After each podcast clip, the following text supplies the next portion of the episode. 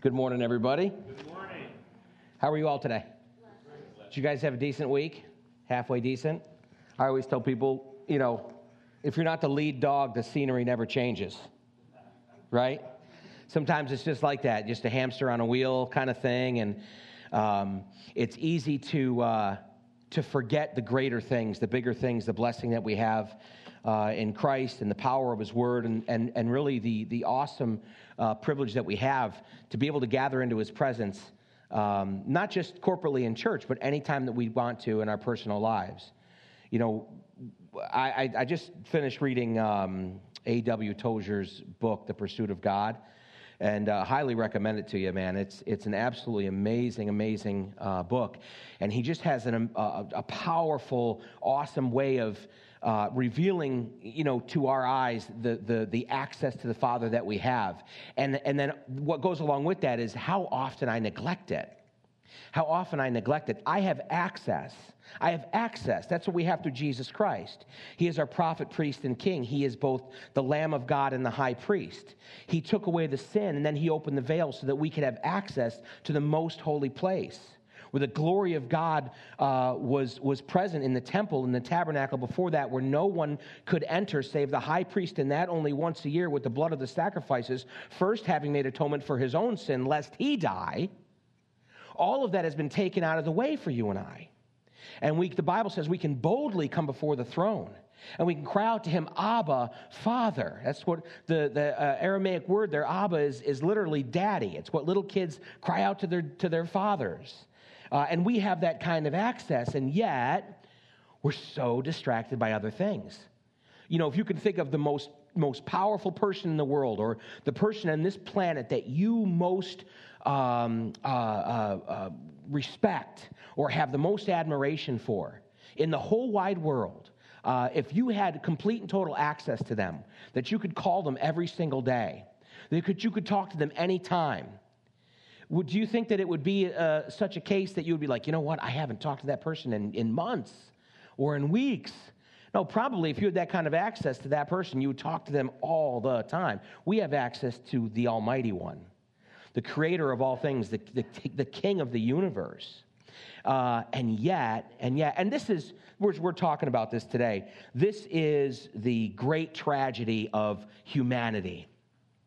The great tragedy of humanity is that we are slow to learn, we are slow to hear. And we have all of this privilege that God has given us and all of this access, and yet we squander it, and yet we don't use it, and yet we don't uh, tap into what He's provided for us. And, and we're all, I think all people are guilty of that. Even the greatest Christians that have ever walked the earth are guilty of that from time to time. Paul talks about it. You know what I'm saying? You ever read the letters of Paul and you were like, well, if he couldn't get it right, what the heck am I supposed to do, right? But that's the beauty of our faith. That's the beauty of our faith is that throughout, throughout God's word, from beginning to, to, to the, the, the last uh, epistles that we read, God used imperfect people. God used people who had faults. God used people who had failures, who had great shortcomings to do mighty things. That's why the scripture says God has not chosen many wise or many great amongst you. But God rather has chosen to use the foolish things of this world to confound the, the, the wisdom of the wise. Because the wisdom of man is not the wisdom of God. Nor can the wisdom of man truly ever understand the wisdom or the knowledge of God. And the Bible talks about the fact that the things of God, the truths of God, are spiritually discerned. You can never go to enough college, you can never listen to enough messages, and you can never even read the Bible enough to understand the things of God. It must be translated to your spirit by His Spirit. That's how this thing works. That's why it's such a great miracle. That's why when Jesus said to his disciples, You're marveled at the miracles that I do. If you have faith like a mustard seed, you'll be able to say to this mountain, Be removed from its place. And you're like, What is that all about? That's the miracle of salvation. What Jesus was talking about because he had called them, remember, to be fishers of men, to bring people into the kingdom, to tell them the glorious good news of the gospel of Jesus Christ. And the greatest miracle that has ever occurred in the history of all the eons of the ages happens when a person who's separated from God by sin and who has no relationship with God and no access to God and an inability completely to understand or communicate with God is redeemed and brought into the family of God. And God begins to communicate with that person and use that person. The Bible talks about the gospel and the fact that the angels long to look into these things. When, when, when they see God using you, they're like, ah, what? Just yesterday in the car when the guy cut him off. I was there. You're going to use that person? Oh, yeah. Oh, yeah. Because of the blood of the Lamb. Because of the blood of the Lamb. It's a great, great privilege that we have. So, uh, we are in Numbers chapter 30 this morning and we're going to be going over the law of vows. Uh, and we're going to try to get some deeper uh, insight into this. Uh, Heavenly Father, we pray that as we read through your word together, Father, that your Holy Spirit would um, speak into our hearts, Father, that the, the spiritual truths that are here, Lord, you would make manifested in, in us by, the, by your Holy Spirit communicating with us, Father. We pray that you would do a supernatural work, Father, in each of us, in each of our hearts this morning. Lord, as you write these things on the tablets of our hearts, we pray that you would help each person here, Father, to hear something special from you this morning that I could never in a million billion years give to them, Lord. But you can because you have all the hairs of their head counted, because you know their thoughts in the morning and their thoughts in the evening. You know everything about them, Lord, and you love them. And so we pray, Father, that each heart would be bowed before you and be willing, Father, and be pliable, be to, willing to be the clay in your hands, Lord, to allow you to mold us and to make us, Father, to, to be the people that you've called us to be. In Jesus' name we pray. Amen. Amen. Then Moses spoke to the heads of the tribes concerning the children of Israel, saying, This is the thing which the Lord uh, has commanded. If a man makes a vow to the Lord or swears an oath to bind himself by some agreement, he shall not break his word. He shall do according to all that proceeds out of his mouth. Or if a woman makes a vow to the Lord and binds herself by some agreement while in her father's house in her youth, and her father hears her vow in the agreement by which she has bound herself, and her father holds his peace, then all her vows shall stand, and every agreement with which she has bound herself shall stand. But if her father overrules her on the day that he hears, then none of her vows nor her agreements by which she has bound herself shall stand, and the Lord will release her, because her father overruled her. If indeed she takes a husband while bound by her vows, or by a rash utterance from her lips by which she bound herself, and her husband hears it and makes no response to her on the day that he hears, then her vows shall stand, and her agreements by which she bound herself shall stand. But if her husband overrules her on the day that he hears it, he shall make void her vow which she took and what she uttered with her lips, by which she bound herself, and the Lord will release her. Also, any vow of a widow or a divorced woman by which she has bound herself shall stand against her. If she vowed in her husband's house or bound herself by an agreement with an oath, and her husband heard it and made no response to her and did not overrule her, then all her vows shall stand, and every agreement by which she bound herself shall stand. But if her husband truly made them void on the day he heard them, then whatever proceeded from her lips concerning her vows or concerning the agreement binding her, it shall not stand. Her husband has made them void, and the Lord will release her. Every vow and every binding oath to afflict her soul, her husband may confirm it, or her husband may make it void. Now, if her husband makes no response whatever to her, from day to day, then he confirms all her vows or all the agreements that bind her. He confirms them because he made no response to her on the day that he heard them. But if he does make them void after he heard them, then he shall bear her guilt. These are the statutes which the Lord commanded Moses between a man and his wife, and between a father and his daughter in her youth, in her father's house. Whew, okay. Now, Vows and oaths were, oaths were not something new at this point in time. This is not a new thing. This is not something that God is just now implementing the giving uh, or the taking of vows uh, or the pledging of oaths. These are things that had been around from time in memoriam. Uh, and in fact, the idea of oaths and the idea of vows comes from God Himself because God Himself swore oaths. If you want to write these scriptures down, you can. Isaiah chapter 45, verse 23, God says, I have sworn by myself The word has gone out of my mouth in righteousness and shall not return. Jeremiah chapter 11, verse 5 that I may establish the oath which I have sworn to your fathers, to give them a land flowing with milk and honey, as it is this day. Ezekiel 36, chapter 36, and verse 7. Therefore, thus says the Lord God I have raised my hand in an oath that surely the nations that are around you shall bear their own shame. So, the idea of oaths, the idea of vows, uh, actually come from God. And they are a thing that at some point in early, early, early history, probably as early as Adam and Eve, after that they were uh, kicked out of the garden and were given the sacrificial system and that understanding that uh, their blood had to be, a, there had to be a blood atonement for sin, and they went off into their lives, probably as early as that point in time, they were making promises to God. Because that's what we do.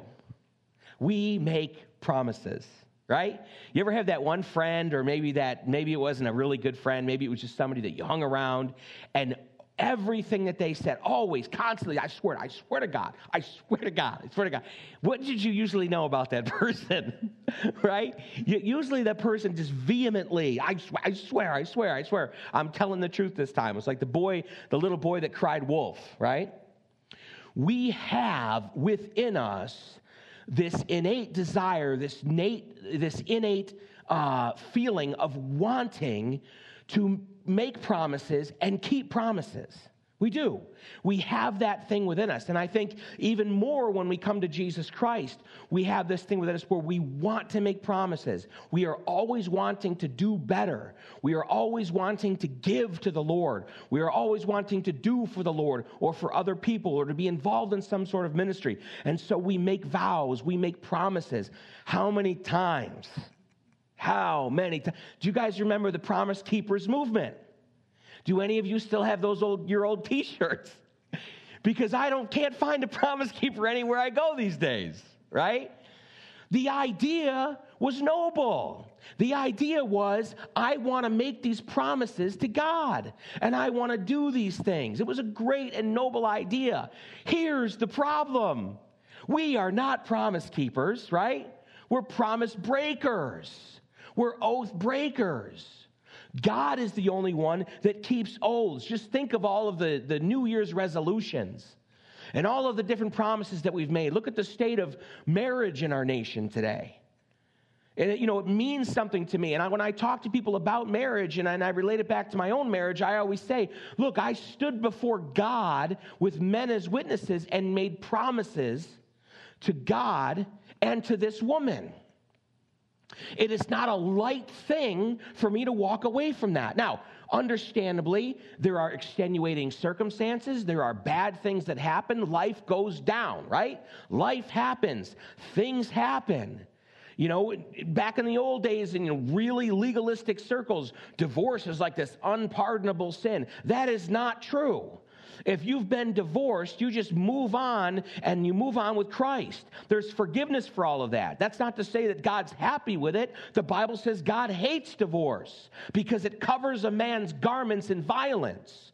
God hates it because it's a tearing that takes place. It tears families apart. That's why God hates divorce. God doesn't hate divorce because he's looking at sinners with contempt.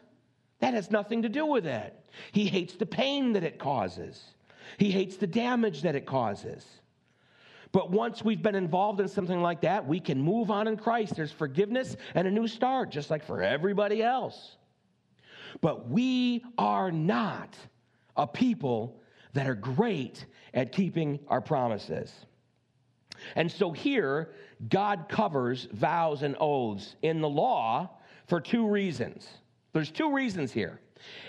The first one is, I believe, now this is not doctrine. This is what I believe about my God because I know him. I love him. And I know how he's been to me. Here's why I believe God covers oaths and vows in the law. First of all, he's rooting for you. he's rooting for you. Now, he knows you're not going to keep them. you know what I mean? Or he knows you are going to keep them. Either way, God knows. But I believe he's always rooting for us. Dad talks about all the time about when he got saved and he was an alcoholic and he smoked two packs a day. He's down to like a six pack and a pack a day now, I think. I think is where he's at. But he talks all the time about how he goes, I'm great at quitting drinking. I'm great at quitting smoking. I do it every Monday. I, I love it. I love it. I love quitting. I'm a wonderful quitter, you know.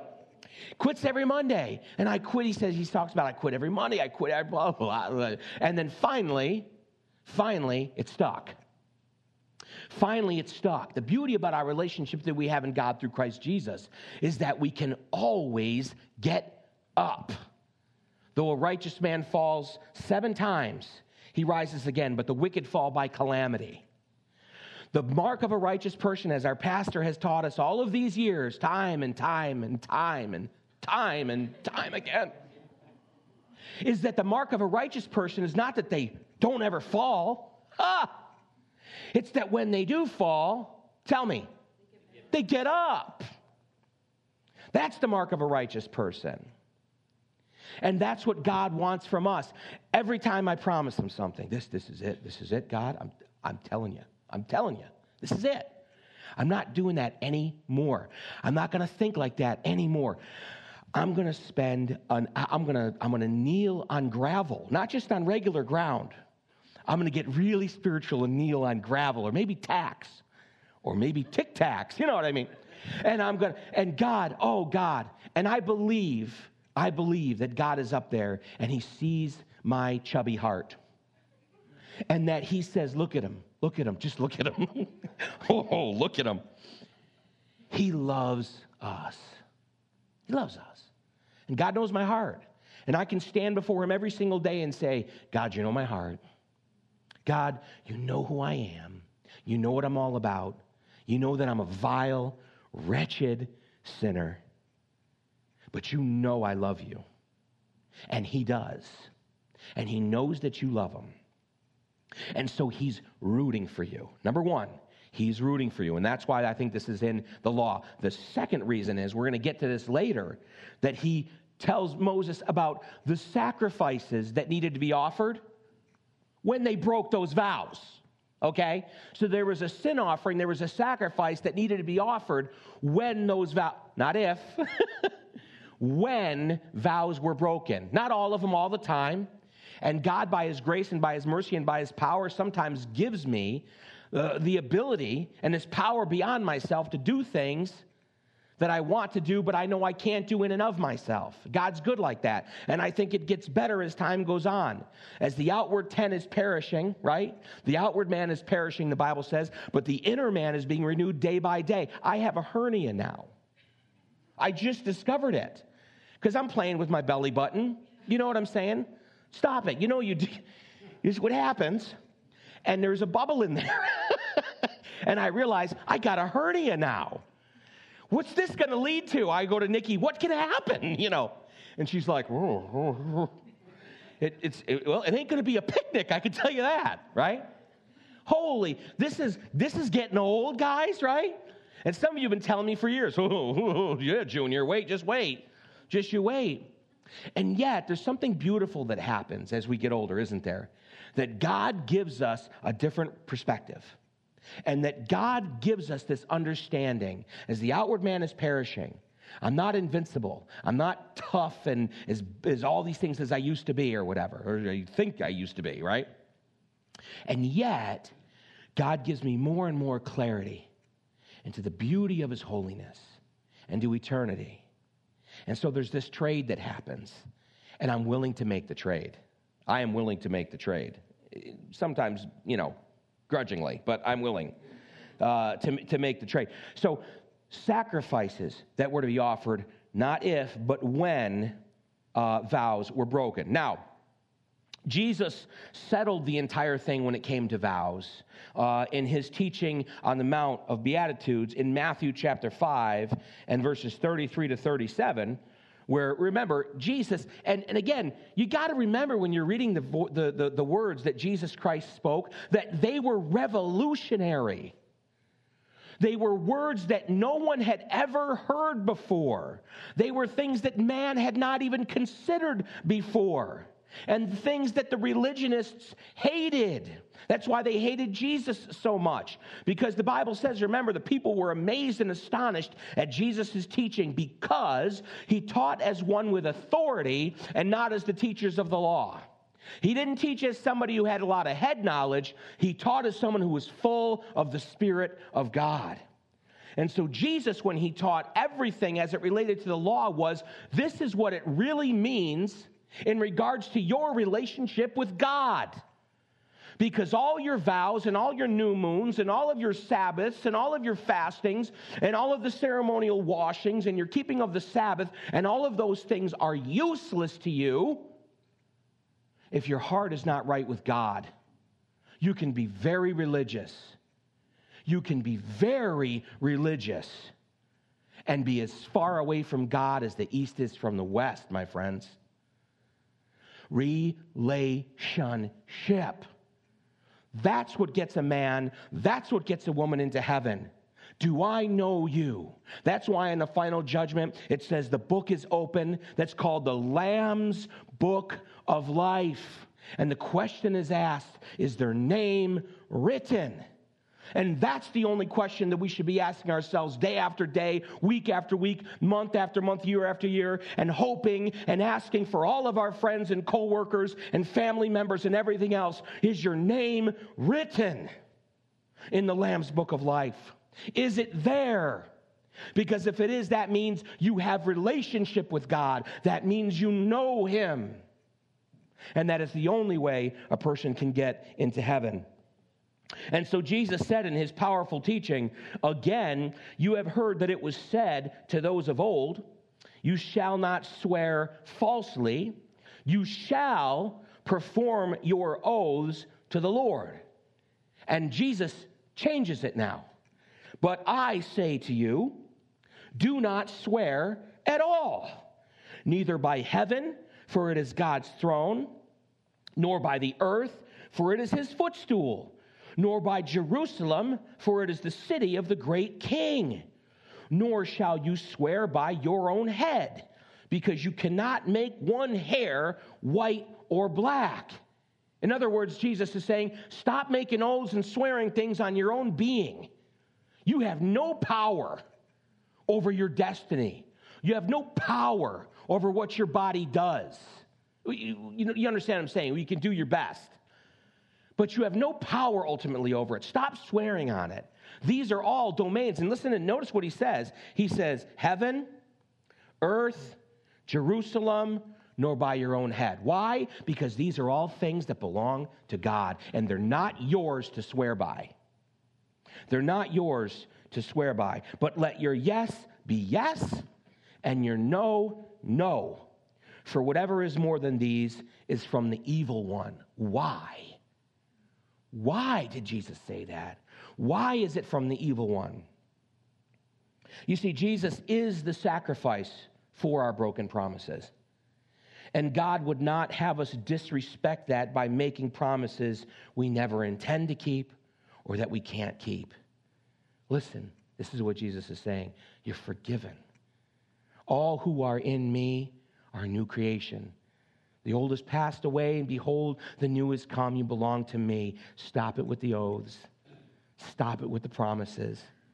Let your yes be yes and your no be no, and live before God by your conscience as it's empowered by the Holy Spirit and to the best, the very best of your ability. And it's enough. It's enough. Why is anything else from the evil one? Because it involves man's effort. That's the definition of religion, isn't it? Man's attempt to reach God. But that's not how it went down, is it? He found us, He redeemed us. There's no need for oaths. Anything beyond yes, yes, and li- no, no, and living your life before God is Satan trying to get you to pretend to be something you ain't. Right? Okay. Romans chapter 13, verses 8 says, Owe no one anything except to love one another. For he who loves another has fulfilled the law. A vow or an oath is a debt owed, right? It's a debt owed to God. And the Bible says, owe no one anything except to love one another. Now, the second part of this chapter is a little more sticky. For a man of my stature to stand up here and preach to you, because aspects of it are offensive to the culture that you live in. Aspects of what the Bible teaches here in Numbers chapter 30 are offensive and counterintuitive to the philosophy of the world today and the age of what I would call post feminism that we live in. This idea that men and women are exactly the same, there's no difference between us. It's like, what? I, I have children. You know what I'm saying? Listen to me, people. Do you know how hard I tried to get my little girls to be motorcycle girls? How I told them there's nothing cooler. I got Shay. Where's Shay? There's Shay. I got Lisa. I got Shay. I got my Shay. I got one. Do you know how cool it is when a girl rides a dirt bike? Honey, it's the great, you're going to love this. You're going to love this. And when they're little, they're like, okay, daddy, you know, it makes daddy happy. You know what I mean? And then one by one, one by one, they failed me. They disappointed me. No, I'm kidding. One by one. Why? Why? The boys, and, and again, I got my Shay, right? There's exceptions to every rule, isn't there? For the most part, boys and girls are very different. Remember the book? Men are from Mars and girls are from Venus or whatever it was. Remember that? The whole thing was about the fact that you're not the same. The way a woman thinks about things and the way a woman contemplates things are not the same way a dude does, right? Because women actually contemplate them. You know what I mean? we don't think about things like that. We're just like, what? Say what? Yeah. You know what I mean? What's that? Food? No, no. What is that? What, eh, action? What is that? Excitement? And I don't weigh it out. I don't weigh it out. I don't count the cost. I'm just going to go jump into things. You know what I mean? Sometimes Nikki will find out about plans I've made or things I've promised, oaths that I've taken. and she'll look at me and go, What have you done? You know? And I just go, Well, it's me, so, you know. Men and women are very different. God created men and women very different. He created us uniquely to be exactly who we are. And He created us uniquely, each of us, to fulfill a certain aspect of life before God as it, as it pertains to family as He has created it to be. Okay, guys? What I'm trying to say here really is don't blame me, blame God, okay? That's what I'm really trying to say. There is a divine order of things. There is a divinely inspired order to things that God has put into place. Now, I want to read a couple of verses. And it's going to start out making the women cringe, right? not really. I, I hopefully not. But I want to explain this. I want to go into this and I want to get to the bottom of this because I think that there is great misunderstanding about the nature of God's, uh, God's law concerning men and women in the family. Ephesians chapter 5, verses 22 and 24 says, Wives, submit to your own husbands as to the Lord. Now, that's very important. You know what that means, girls? It ain't about him. It ain't about him. If you had to submit, to your husband based on his merit, but look at Mrs. Marquardt. She's like, oh my, God, I would kill this man. That's, I can't believe what I'm hearing. Is Marquardt, you know. right? I'd kill this man. Nikki's back there yucking it up too, right? As to the Lord, marriage is from the Lord, family is from the Lord. The divine order of things is from the Lord. Wives, submit to your husbands as unto the Lord. This is for you. Lord, Lord, this is for you. This is for you. For the husband is head of the wife, as also Christ is head of the church, and he is the Savior of the body. Therefore, just as the church is subject to Christ, so let the wives be to their own husbands in everything. Now, uh, verse uh, chapter um, uh, chapter 15 and verse 28 says this. This is in 1 Corinthians. But I want you to know that the head of every man is Christ. The head of woman is man. Now, listen to this part, guys. And the head of Christ is God. So, even Jesus Christ has God for his head. How is that? I thought they were one and the same. I thought the triune nature and the Trinity and all these things. Listen, I don't. You expect me to explain this stuff to you? I don't know what the heck it's all. What is it? What's the Trinity look like? Well, you see, it's like me. I'm a father, a husband. Shut up. That's not what it is at all. That's not what it is at all.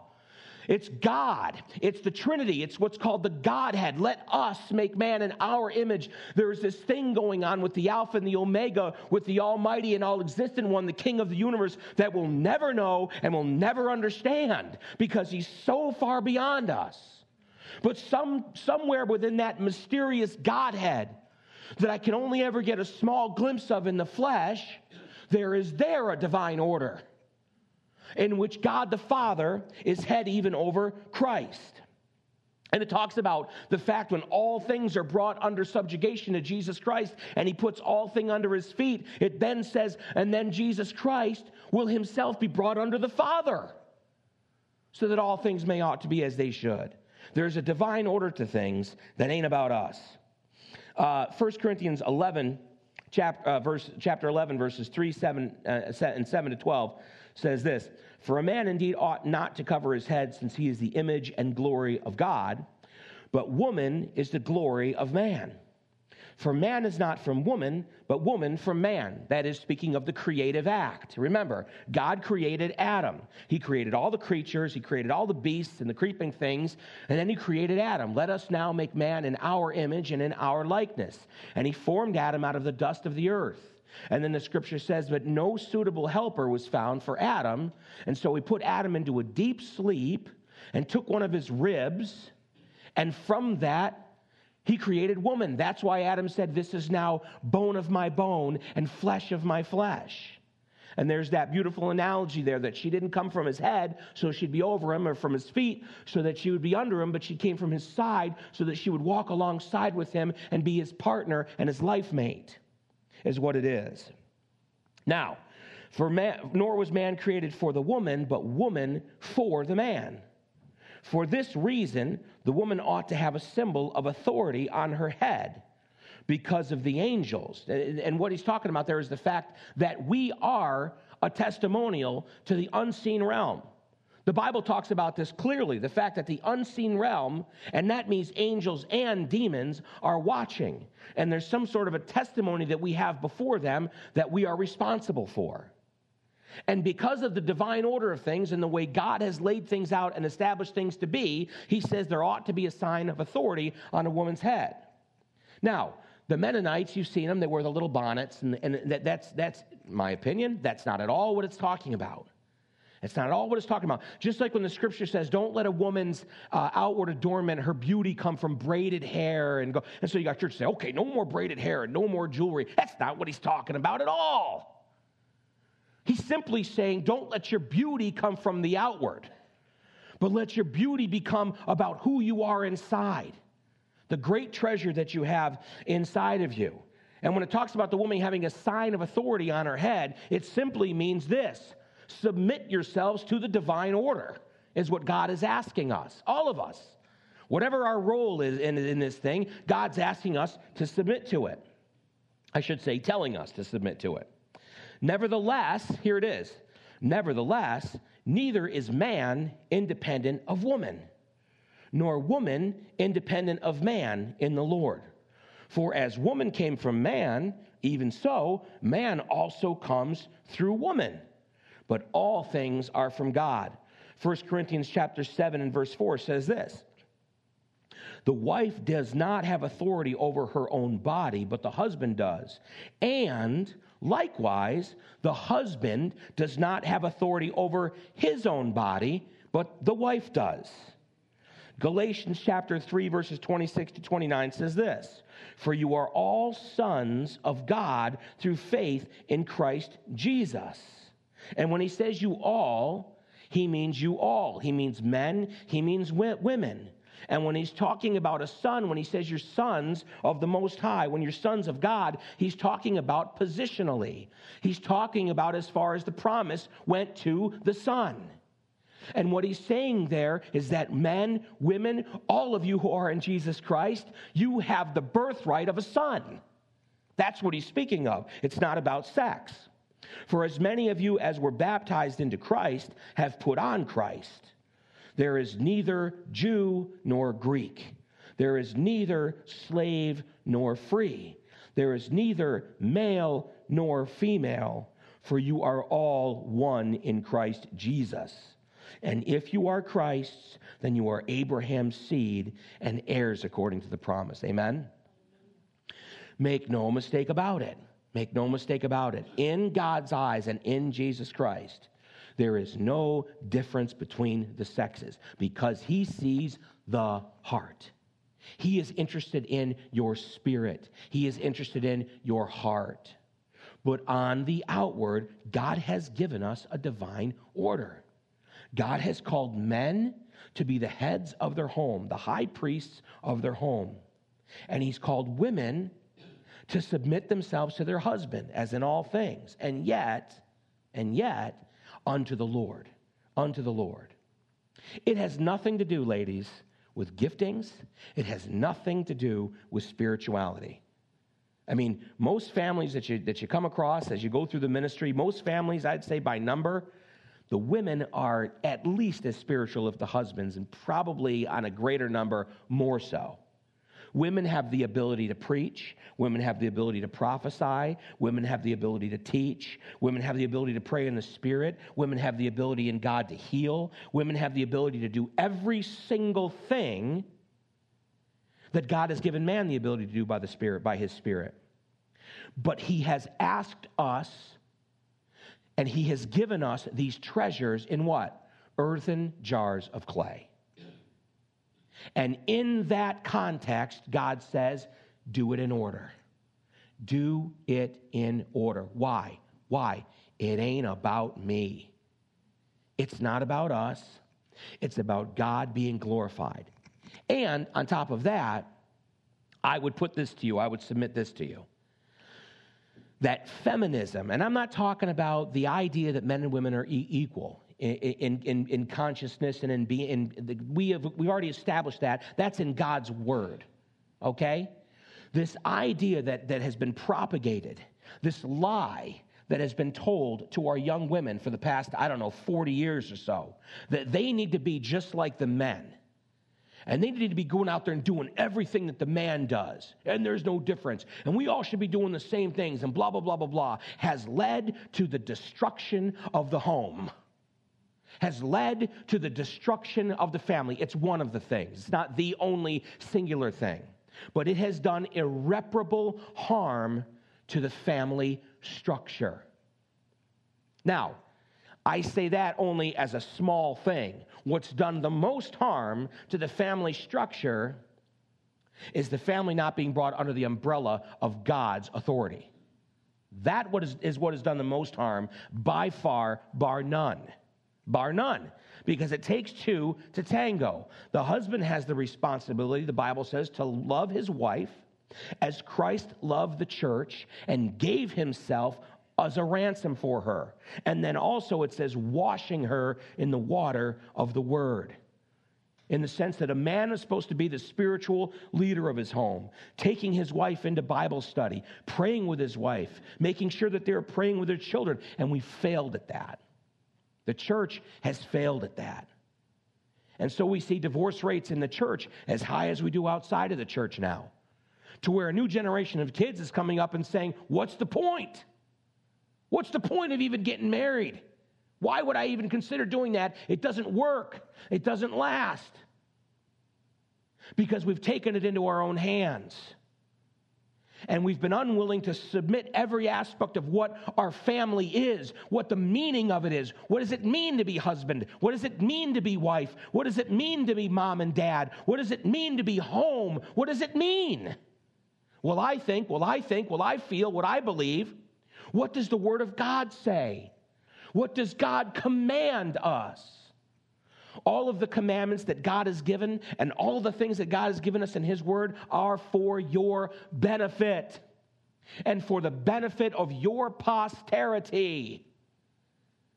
That's what the founding fathers talked about over and over and over again when they were writing the Declaration of Independence and the Constitution and arguing over its merits. This is not just about us. This is about our children and our children's children's children. This is about our posterity. And we belong to a generation that only cares about the here and the now. And what's in it for me? And we've forgotten that life is about worshiping God and it's about giving and it's about sacrifice and about laying ourselves down so God's will can be accomplished and other people can be lifted up. That's what it's really all about. That's what it's really all about. It's always, always about Him. Amen? Let's pray. Heavenly Father, uh, thank you for your word, uh, Lord God. And, and uh, I pray, Father, that, that, that uh, I have not confused this or uh, made this confusing, Lord, or hard to understand. But I, I pray, Lord, that it would be a, uh, a lesson that we could all take with us from here, Father, to make it all about you, Lord. It's about serving you, it's about doing what you've called each of us to do, Lord. thank you so much for your gift of salvation, for the gift of your Son, Jesus Christ. Lord, thank you so much that in Him uh, we are all the same, Lord. We are all equal in Jesus Christ. Uh, even, even, and even in the family, Father, within the structure you've given us, Lord, it's not about one person being above anybody else, God forbid. It's about you being all in all. And it's about your will being accomplished, Father. Help us to uh, put these things into practice in our lives, Lord, so that we can live the life that you've intended for us to live, Lord, that we can truly be like a city that's set up, up on a hill uh, and a shining light, Lord, and a guiding light for people who are lost in darkness. Lord, in, in a time and in a world that needs to see that light and to see that hope and to see that love uh, more than perhaps any other, and, and certainly in our recent history, Lord, we pray that you would help us to be what you've called us to be, Father. So we, we love you and we praise you and we thank you, Lord, and we, ha- we pray that you would have your way in us and through us, Lord, in Jesus' name. Amen. Amen. Amen. Thank you, guys.